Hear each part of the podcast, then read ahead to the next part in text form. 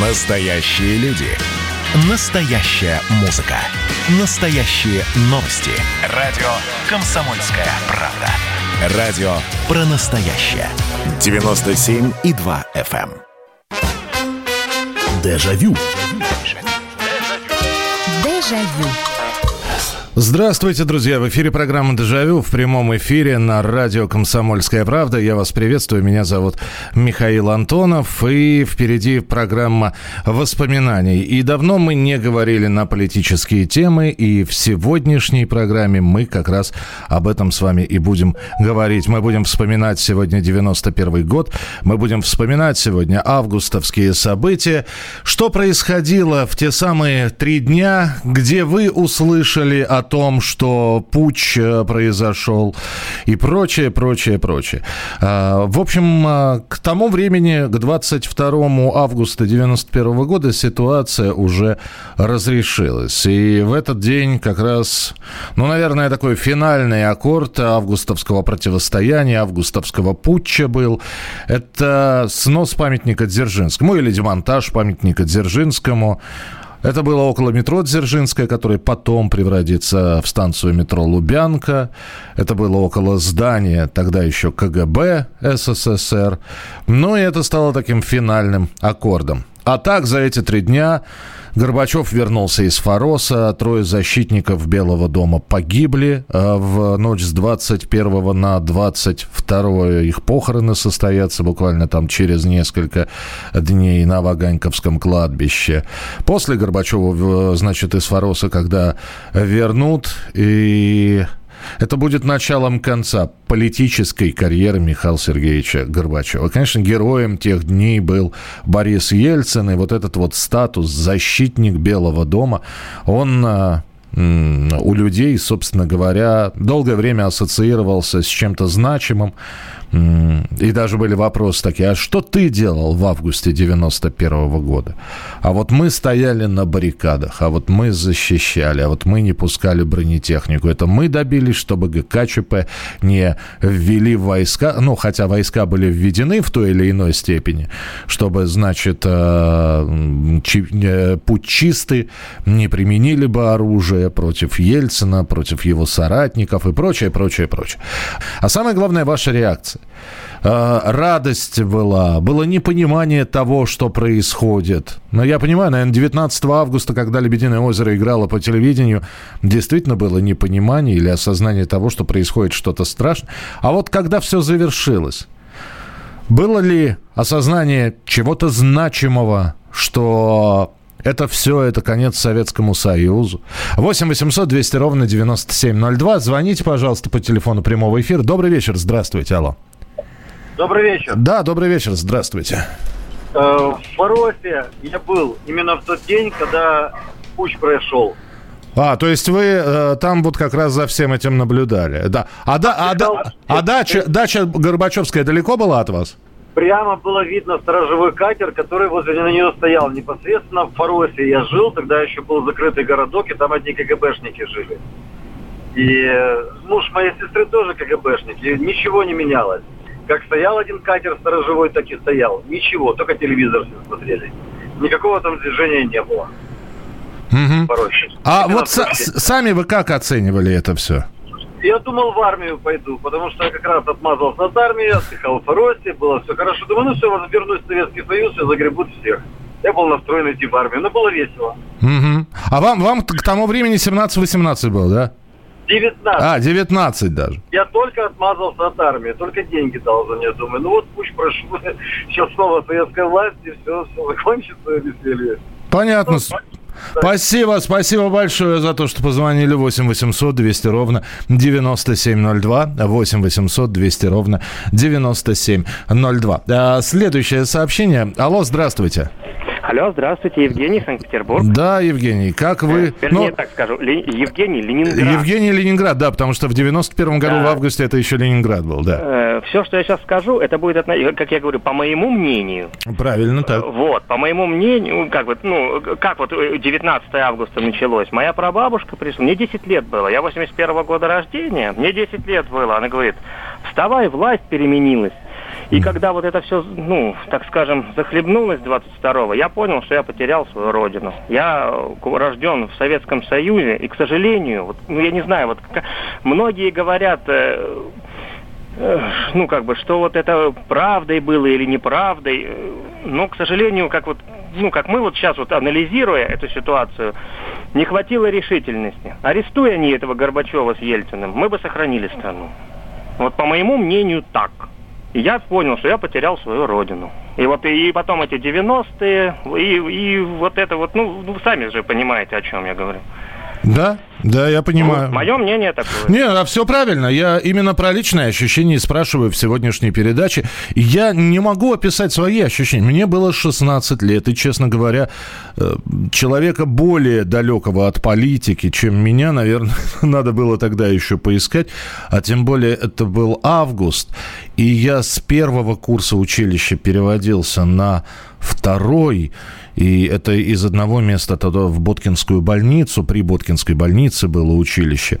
Но я помню, что э, как раз либо 22 либо 23 числа, надо просто освежить в памяти, когда шли похороны троих погибших Белого дома, а Боткинская, Ваганьково, это все поблизости находится.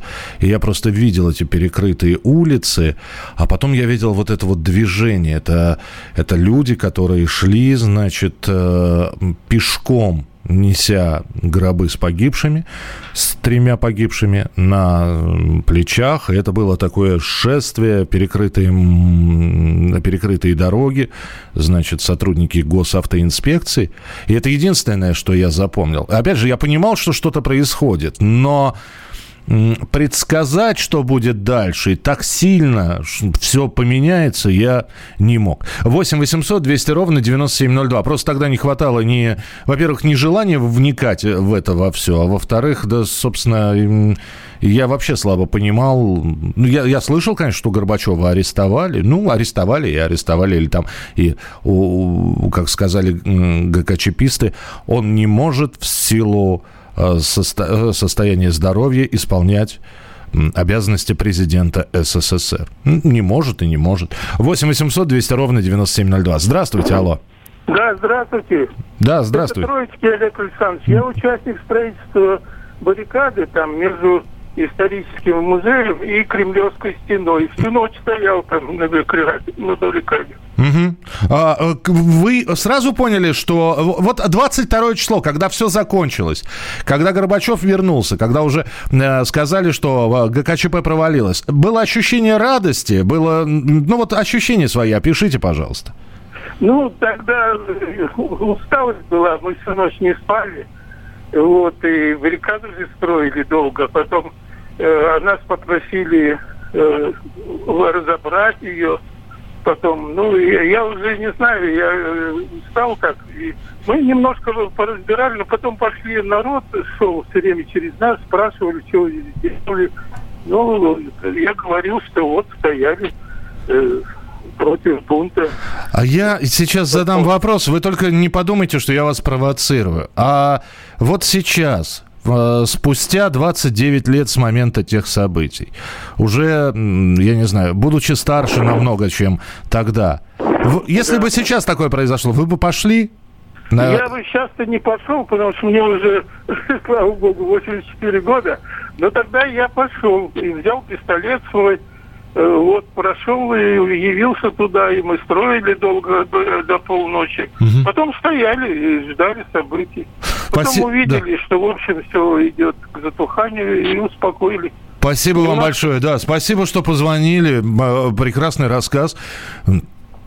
Очевидец событий, участник событий.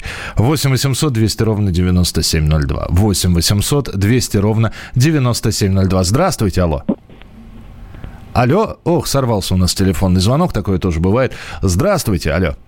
Да, добрый вечер, Михаил. Добрый вечер. Иван из Москвы беспокоит. Угу. Я в 91 году работал на Маховой, дом 20, как раз вот напротив манежа, который это библиотека МГУ фактически.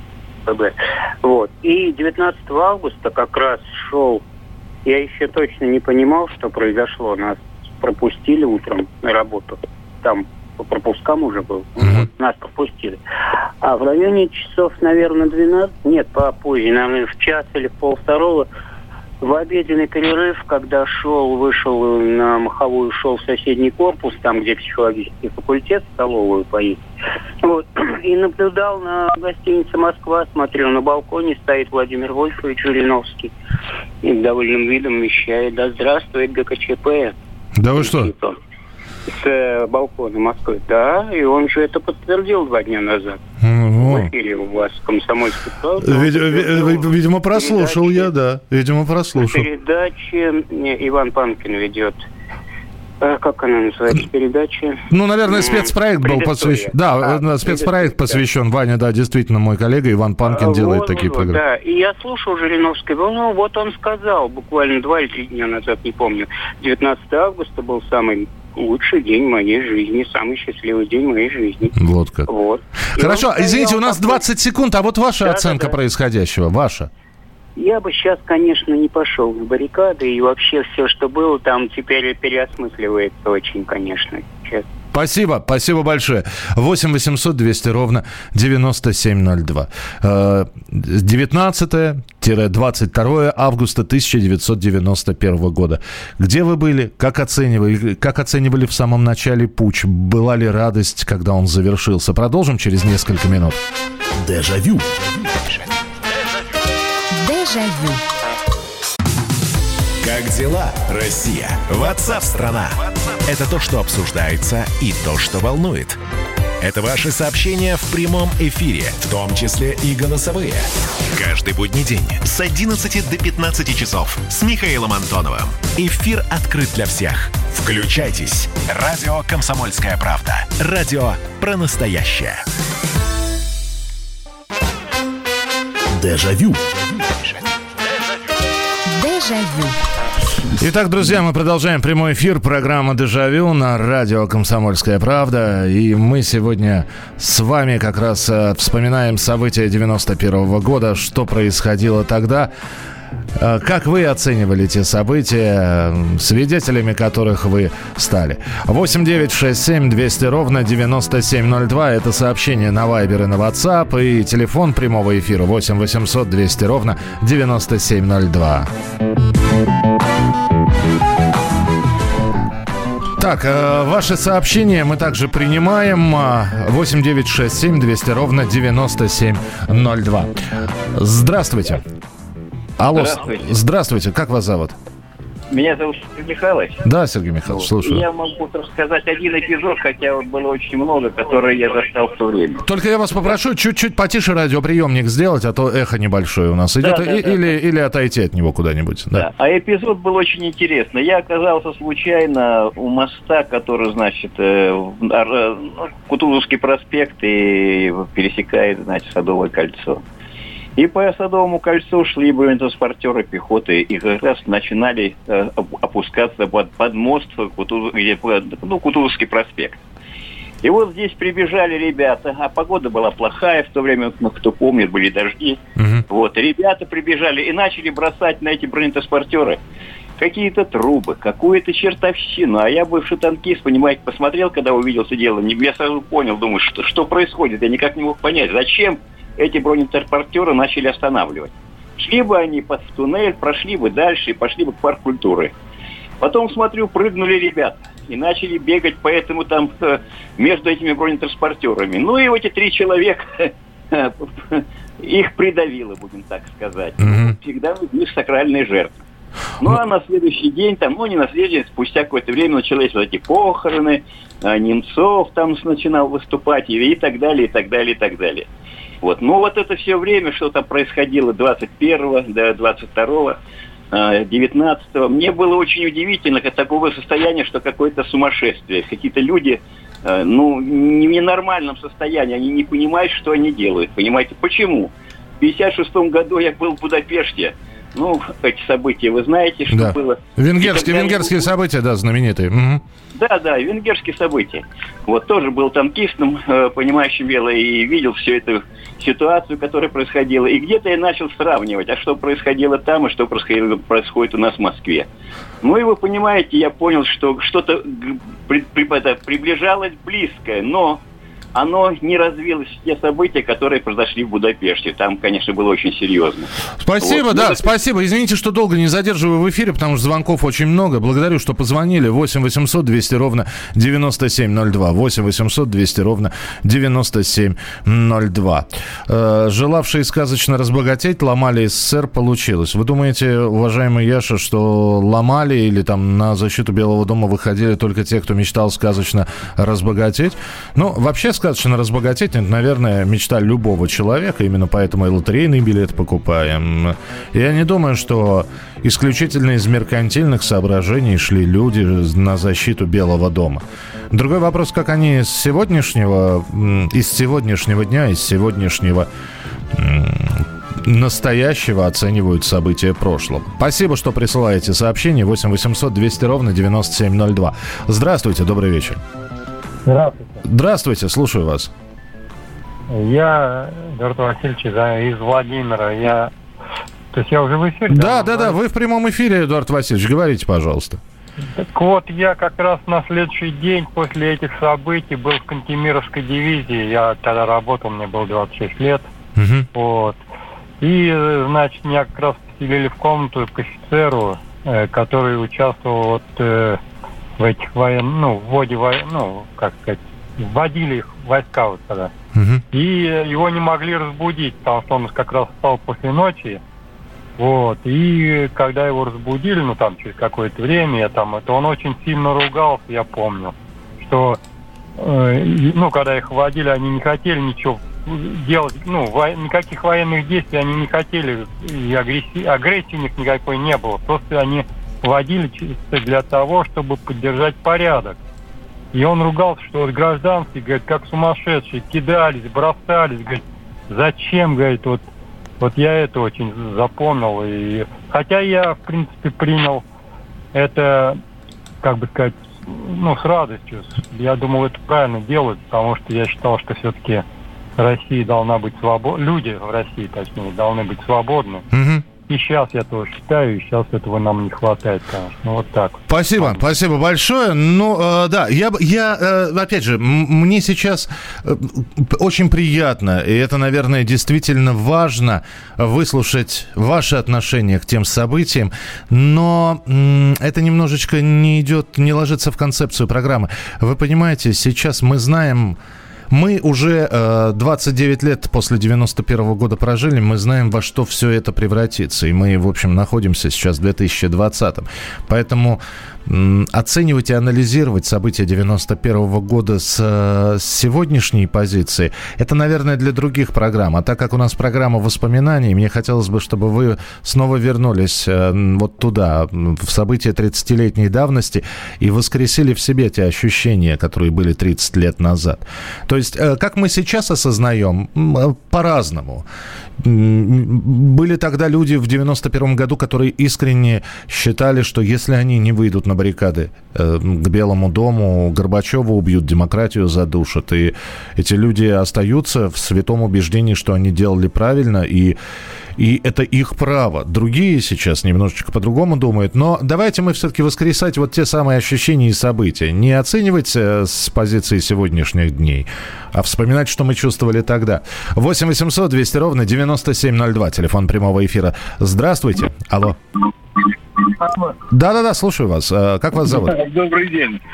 Э, так получилось. что, Изв- Извините, представьтесь я- только, ну так, чтобы было... Э, меня, меня зовут Валерий. Валерий, да, пожалуйста. А, Вот, вот, так получилось, что э, вот в эти дни я был э, в командировке, я в те времена работал в Сибири, Мгм. вот, и был в командировке в Москве. Жил в гостинице «Мир», и все, все, все вот это вот действие происходило у меня на глазах. Я э, три дня не мог выйти из гостиницы и наблюдал из окон все, что творится на баррикадах. Мгм. Ну, то есть, Вот. а, а- а- а присоединиться не хотелось или там выйти и посмотреть Да, поближе? Да, о, чё- о чем вы говорите? Мне было 37 лет, я понимал, что что-то несуразное творится. Мгм. Ну вот, поэтому а, я, я, я уже не был мальчонкой. Ну и я, я, я в этом убедился. Значит, когда все это закончилось, 22-го, по-моему, Да. вот мы были вдвоем с моим товарищем, значит, э, с моим заместителем. Вот спустились э, вниз, пошли на эти баррикады. Ну вот, кроме чувства омерзения, у меня это ничего не вызвало. Значит, вот вонь, как в жутком туалете, знаете, вот э, нечищенном, вокзальном. Ну Вот, вот фека- фе- фекалии, пустые бутылки, презервативы, что там только не было. Понял, да. Спасибо большое. Спасибо, что позвонили. Э, Почитаю ваше сообщение. Добрый вечер. С маленьким ребенком дома сидела и по телевизору смотрела события, как художественный фильм захватывающий. Это Людмила. А, Людмила, я не помню, чтобы по телевидению-то тогда показывали, но в первый день «Лебединое озеро» По-моему, первые два дня события были как раз э, с такой, с, официальной подачей со стороны ГКЧП.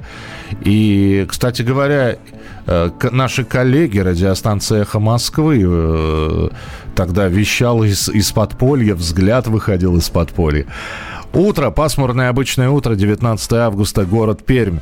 Включаю свой цветной телевизор «Электрон», вижу строгие и испуганные серые лица ведущих, а потом знаменитую пресс-конференцию членов ГКЧП.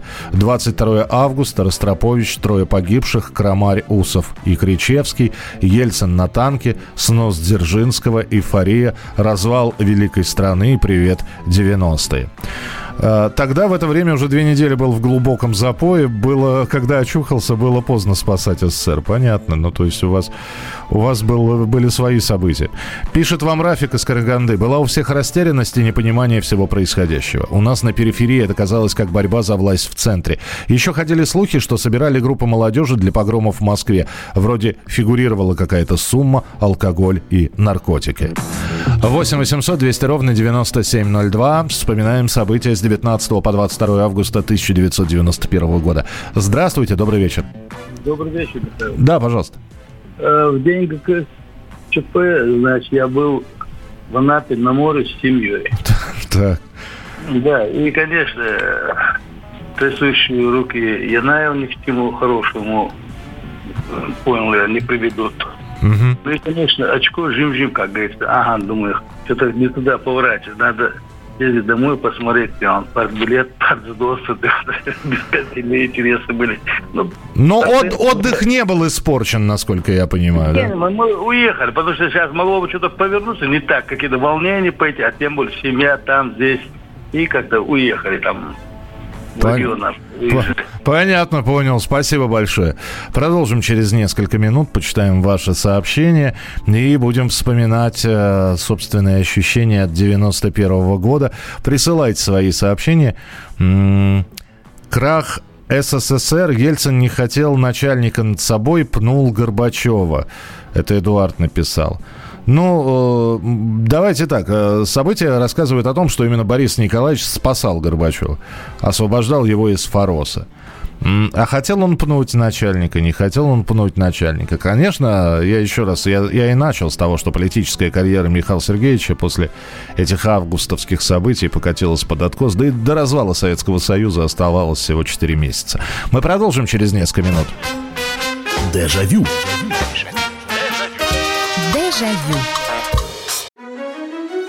Георгий Бофт. Политолог, журналист, магистр Колумбийского университета, обладатель премии «Золотое перо России» и ведущий радио «Комсомольская правда». Авторскую программу Георгия Георгиевича «Бофт знает». Слушайте каждый четверг в 17.00 по московскому времени. А Что такое деньги по сравнению с большой геополитикой? Мы денег тут не считаем. Дежавю. Дежавю.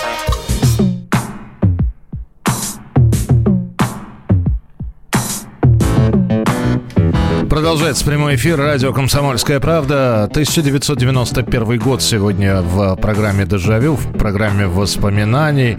И это тот самый редкий случай, когда мы говорим на политические темы. Хотя как на политические? Мы снова рассказываем о своих ощущениях от тех августовских событий, 1991 года. Начало путча 19 августа и его завершение – ликование тех, кто защищал Белый дом, э, снос памятника Дзержинскому, возвращение Горбачева из Фароса и прочее, прочее. Кто-то наблюдал это все в Москве, находясь непосредственно на месте событий, и кто-то наблюдал это все по телевизору, по радиоприемнику слушал через э, те самые, ту самую обрывочную информацию, которая поступала тогда. 8 9 6 7 200 ровно 9702. Это сообщение на Viber и на WhatsApp. 8 9 6 7 200 ровно 9702. И телефон прямого эфира 8 800 200 ровно 9702. Ваши ощущения, ваши э, ваше внутреннее, а вот тогдашнее восприятие происходящих событий в стране. Добрый вечер, здравствуйте. Добрый вечер, здравствуйте. Здравствуйте, Михаил Михайлович. Здравствуйте. Нина. Да, Нина, слушаю. Знаете, вот э, меня что, вот воспоминания какие. Вот Какие? мое окружение, Мгм. которое, которых я давно уже знаю вокруг, вот такое расслоение во мнениях было. Как-то Абсолютно разные реакции, что даже трудно было представить себе, что такое возможно. А, то есть Вот. кто-то поддерживал э, ГКЧП? А Как... кто-то вот наоборот, а кто-то наоборот. Хорошо, а, вы- а вы где находились? Где-то посерединке? Нет. У меня был такой послушатель звонил, что да, действительно, Советский Союз потерян. То есть было уже ощущение такое? Уже да. Я вот такой... Понятно, да. Позиция, да. Понятно. Спасибо, Нин, спасибо. 8 800 200 ровно 9702. Телефон прямого эфира 8 800 200 ровно 9702. Здравствуйте, добрый вечер. Здравствуйте, Михаил Михайлович. Это Дмитрий Чехов. Да, Дмитрий, пожалуйста. Вот, я вспоминаю, знаете, как вот когда 19 вот это вот, и вообще, дело в том, что танки в Москву ввели 15 августа. Еще почему я это запомнил, это была годовщина Цоя, гибели Цоя. Вот, я домой пришел, как раз в новостях сказали, что в Москву ввели танки, там, якобы для репетиции парада к 7 ноября. Вот. И мне вспоминается, в Кантемировском дивизии вот танкистов их пригнали, вот, их забыли покормить. Я помню, москвичи им еду приносили. Вот, это очень, прям по телевизору показывали, им приносили еду. Да, кстати, кстати, но это уже показывали примерно 21-22 числа, да. А еще вот самое интересное, вот, э, у нас в части командир портрет Горбачева, об этом все узнали потом. И когда все это закончилось, кто-то взял, ему позвонил из Москвы и сказал, ну что, я извиняюсь, а, самка собаки портрет-то повесил обратно. А, то есть он снял, он сначала испугался, снял портрет Горбачева. Да. К- к- Слушайте, Как за что купил, зато и продаю. Да. Вот. А запомнились еще надписи на домах, когда было там про хунту, вот это все. И одна из надписей «Забью снаряды в тушку пуга». Да, да. Да, и, кстати, два... Да, спасибо. Вы сейчас э, вспомнили э, одного из путчистов по фамилии Пуга. И именно в этот день, как раз 29 лет э, назад, э, Борис Карлович Пуга и его супруга м, как, как считается, разочаровавшись в крахе, вернее, как э, не, не рассчитывая на то, что помилует их э, вновь вернувшийся Горбачев, он покончил жизнь самоубийством. Хотя до сих пор э, некоторые говорят о загадке смерти Бориса Карловича и считают, что это не было самоубийством, хотя была предсмертная записка, а было убийство. 8 800 200 ровно 9702. 8 800 200 ровно 9702. Здравствуйте, добрый вечер. Добрый вечер. Меня Андрей зовут. Вот по вашей интересной теме. Мгм, Можно? пожалуйста. Да, конечно, конечно. Так, э, смотрите, мне чуть больше 50 лет. э, В, то, в те дни я находился с моим товарищем в Пекине, Китайская Народная Республика. А, небольшое предисловие, коротко. А, значит, у нас э, я из солнечного Ташкента, живу теперь в Балашихе уже 12 лет, в Так. Подмосковье. А, значит, на- у нас был друг детства Виктор Ху, китаец этнический. Он нас возил по мере возможности всех друзей близких, около семи человек, э, в Китай. Ну, частями, всех сразу неудобно было, поэтому вот сначала пять человек, четыре поехало, потом мы вдвоем с другом Гошей. Так. Значит, мы э, приехали в Китай, э, эти события смотрели по китайскому телевидению, э, там с переводом небольшим. Ну, ощущения такие непонятные, потому что мы в Ташкенте, это все в Москве, как бы Союз, но все равно. Ну, немножко переживали, но так молодые, 20 небольших лет. Значит, и все интересное произошло на обратном пути. Мы возвращались уже опять через Москву, Пекин, Москва, в начале сентября 1991 года. И с нами ехали москвичи, бизнесмены, начинающие в то время, да.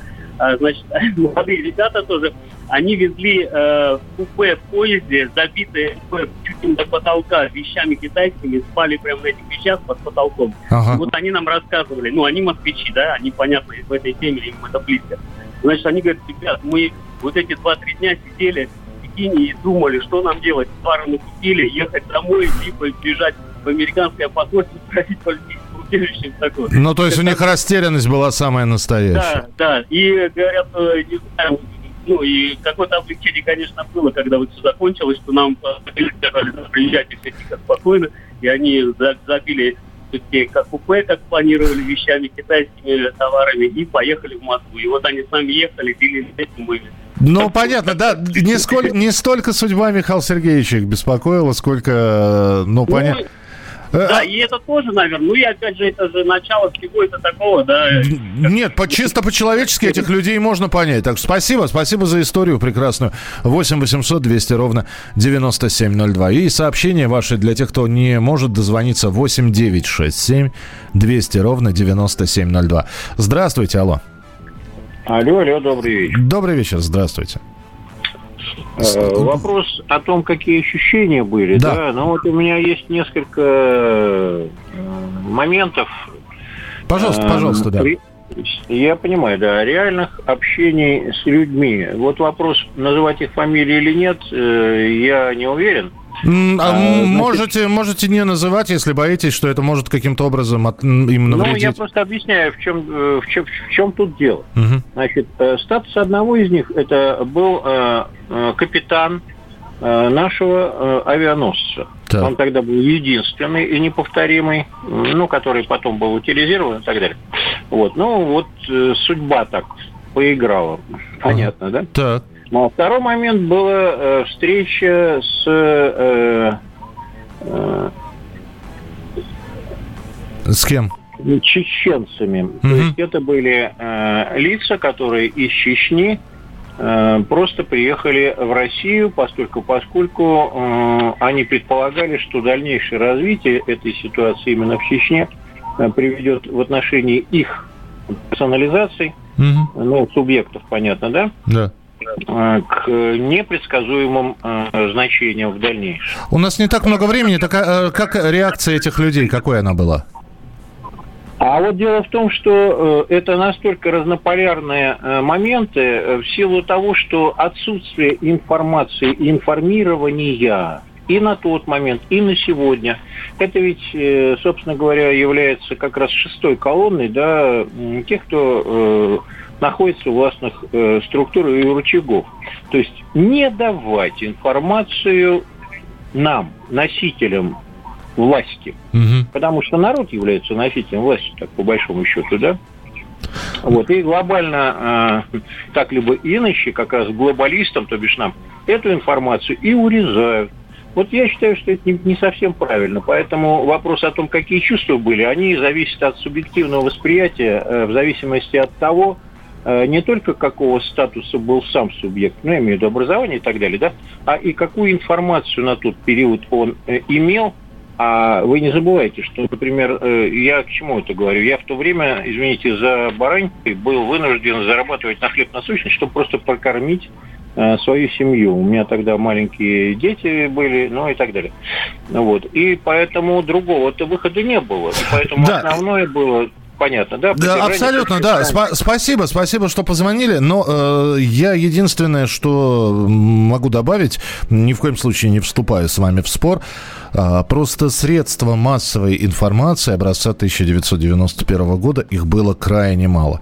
Итак, а, было несколько независимых радиостанций, одна из которых уже упомянутая мной «Эхо Москвы». И, собственно, и имя себе радиостанция в том числе сделала на событиях 1991 года, занимая сторону явно противоположную ГКЧП. А, вторая информация официальная. Это официальные э, телевидение центральные, а каналов тогда было не так много. В той же Москве было четыре канала. Один из них ленинградское телевидение. А в ленинградском э, вряд ли что-то могло ленинградское телевидение рассказать о событиях в Москве. И первые два дня э, центральное телевидение, первая и вторая программа показывали то, что им говорили Э, и то, что им э, спускалось сверху от ГКЧП. Чуть потом, уже попозже, начались такие, когда было понятно, что ГКЧП проигрывает, немножко полярность подачи новостей поменялась.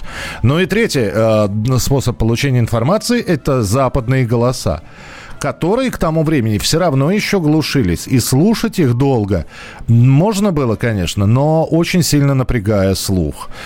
Сквозь помехи и глушилки многие пытались узнать, а что же, собственно говоря, происходит. Почему-то считалось, что «Голос Америки», «Немецкая волна» и BBC знают лучше, что происходит в Москве, чем, собственно, мы, находящиеся здесь. Продолжим через несколько минут. Дежавю. Дежавю.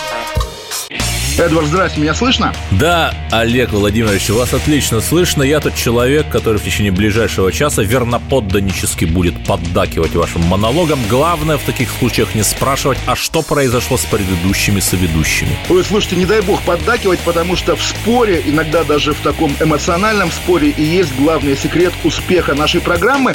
А так получается, что мы просто жертвуем от щедрот наших а в ответ получаем пощечины и плевки.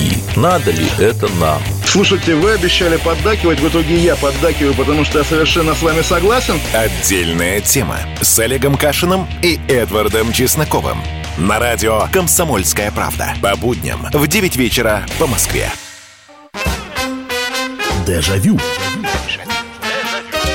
Дежавю.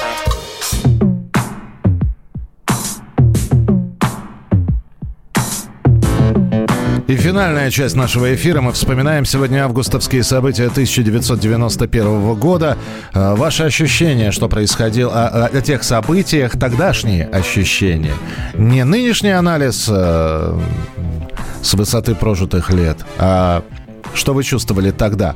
Здесь нам пишут, еще была информация, это вот мы про средства массовой информации, о том, как люди вообще и узнавали о том, что происходит в Москве, что происходит у Белого дома. Я вот перечислил несколько способов получения информации. Вот здесь нам пишут, еще была информация э, от бабушки на лавочке сказала. Да, слухи, слухов было очень много. И, кстати, Дэйв, вы абсолютно правильно написали, потому что и вы написали, и как будто у меня сейчас вспышка в памяти была, потому что я вспомнил, что именно в эти дни уже два года, как в Москве была талонная система на э, сахар, на табак, и в магазинах, честно говоря, товаров было не так много, в продуктовых я имею в виду.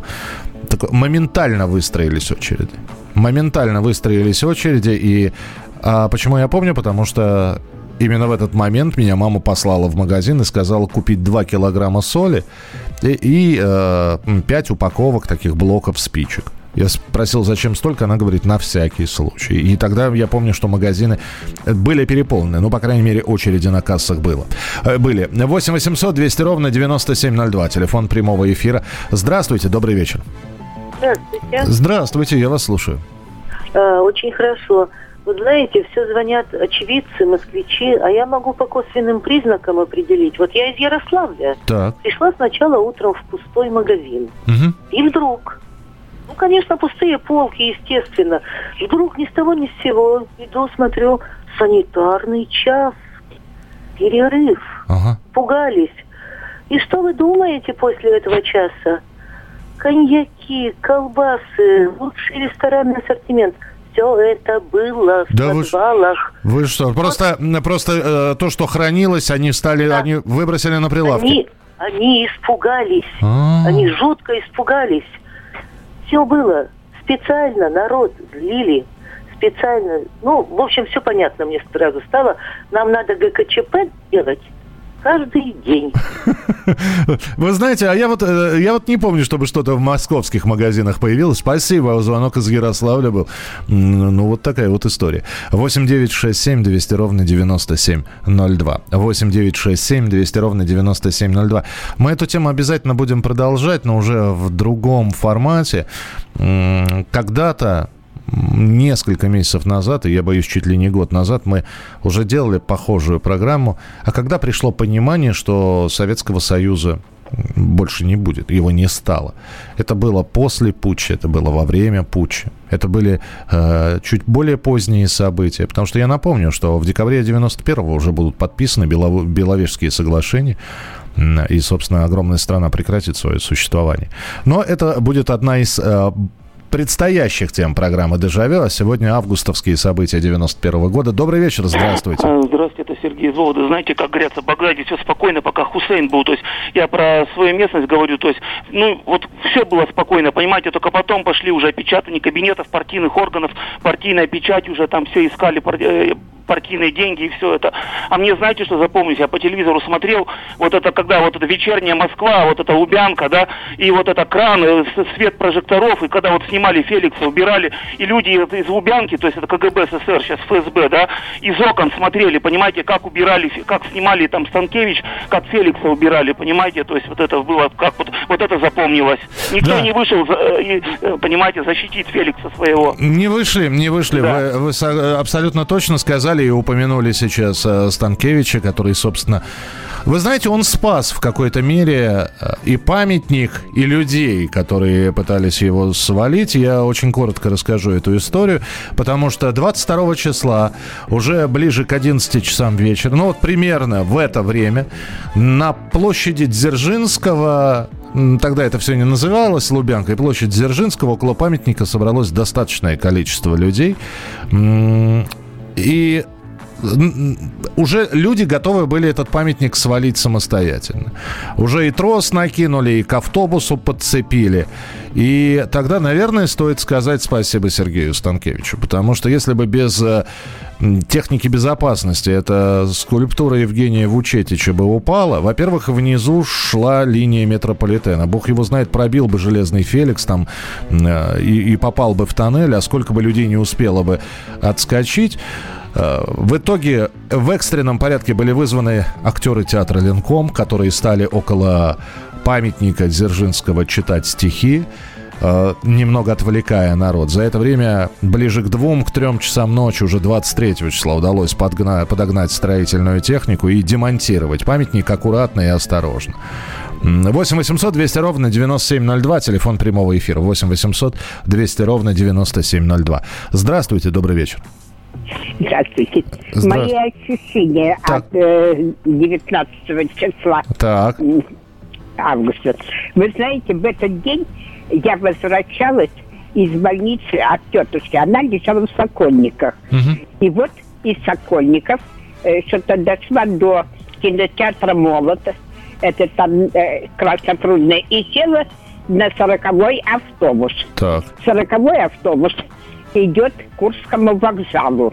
А тетя как раз, э, ее квартира, мне надо было попасть в ее квартиру, жила на улице Чкалова. Тогда вот земляной вал назывался улица Чкалова. Так. Вот ее дом как раз, это угол э, улицы Делизаровой и улицы Чкаловой. Да, у нас не так много времени. В итоге, да, вы сели в 40 автобус, и что там говорили? Да. Да. И вы знаете, остановка прямо напротив Курского вокзала. Так. Э, там, где подзем, э, подземный переход был, там остановился автобус. Uh-huh. И вы знаете, было страшно. Почему? Потому что только вышли, ну, э, из автобуса, uh-huh. смотрю, э, много народу у перехода. И женщина э, держит за руки дву, двоих детей в одной руке и в другой руке. И вы знаете, она такая испуганная, да и все были испуганы. И только говорит, война, война. Я понял вас, спасибо, спасибо большое. Просто времени совсем немножко осталось. Видел, как снимали памятник Дзержинскому. Из здания КГБ не было ни одной пулеметной очереди. Тогда я понял, что происходит что-то страшное и непоправимое. Живем в конце Ленинского. Танки шли мимо нас. Я посчитал, что это несерьезно, и уехал в Ярославль на день рождения отца. 25 августа ему было 77 лет. Жена с двумя детьми осталась дома. Спасибо. Мы обязательно будем возвращаться, может быть, не слишком часто к политическим темам, но обязательно поговорим на тему, когда вы поняли, что Советского Союза больше нет. И сегодня вот такой вот э, э, отрезок воспоминаний мы с вами прошли. Э, еще раз воскрешая август, августовские события 91 -го года.